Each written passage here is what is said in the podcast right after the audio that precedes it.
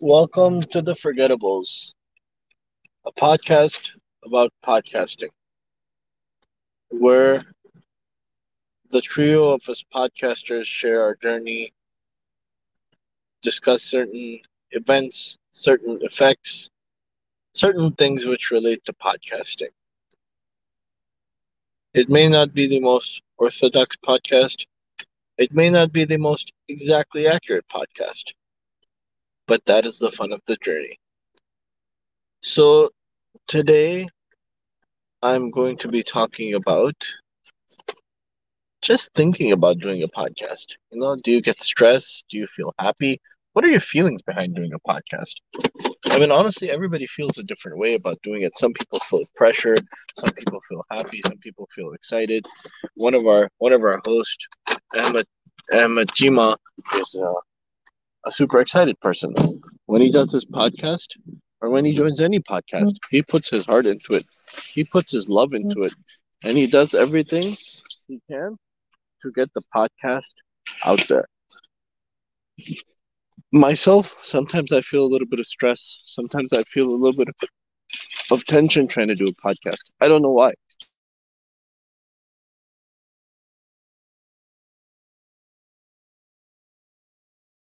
Time. I mean, I'm just being honest. Um, I try to be as enthusiastic as I can, but sometimes I get stressed, and sometimes because of that stress, I lose my train of thought, and I hate that. But I mean, that's just the way I am. And what's it called? I don't know. I'm not gonna say what, how Ruffy feels. You know, Ruffy Ruffy can let us know about that himself.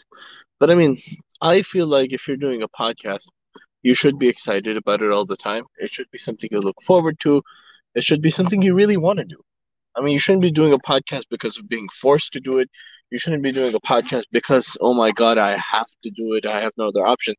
If you feel that way about podcasting, then I don't really think you're enjoying it. And the whole purpose of doing this is sharing your journey, whether it's a spiritual journey, whether it's a, a fitness based journey, whether it's a, a brand based journey whatever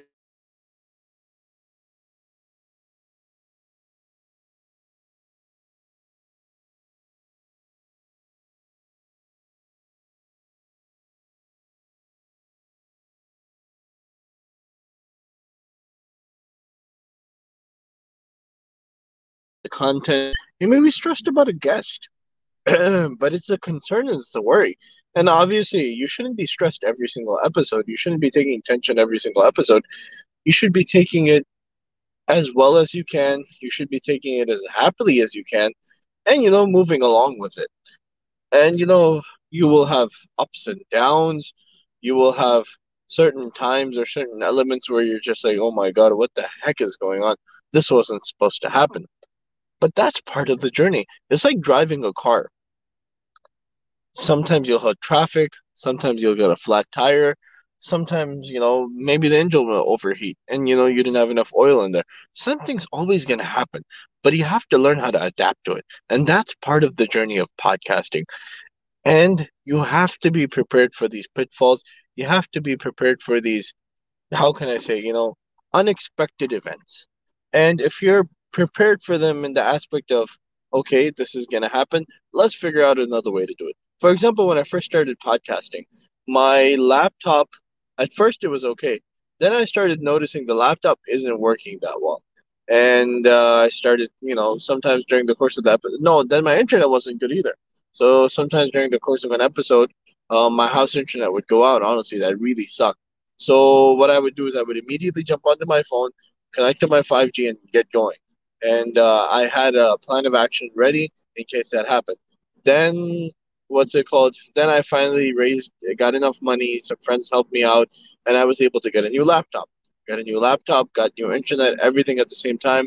I had the microphone. I didn't know how to use it. I adjusted the microphone. I got an arm for the microphone. Everything changed, and the quality went up so much. But I mean, before I used to be stressed. Now I have, you know, a plan of action in case something like that happens. One day my laptop wasn't starting up uh, I had enough time to charge it up, so I was good to go. But I mean, if I didn't have enough time to charge it up, what was I going to do? I was going to use my phone because I had my phone. And my phone, when I do a podcast on it, the quality is decent. It's not the best, but it's decent. and I also have video editing software, um, audio editing software. So in case something does happen with the podcast episode, and I have it recorded all the way through, like the broadcasting doesn't stop, but I can always go in, I can cut it out, like the parts that you know that were dead. Like one time I did an episode with a scholar from Africa, and his internet went out. You know, he lived in like he lived in a city, like it's not a huge, huge city, but it's a decent sized city in, in Malawi, and his internet cut out because of the rain and that was that was expected that something was going to happen but 45 minutes we only had one minute of issues so as soon as the podcast episode was done i downloaded the audio i went into my editing software and i cut out that minute and i released it. And you couldn't even tell that that was an issue. I was prepared.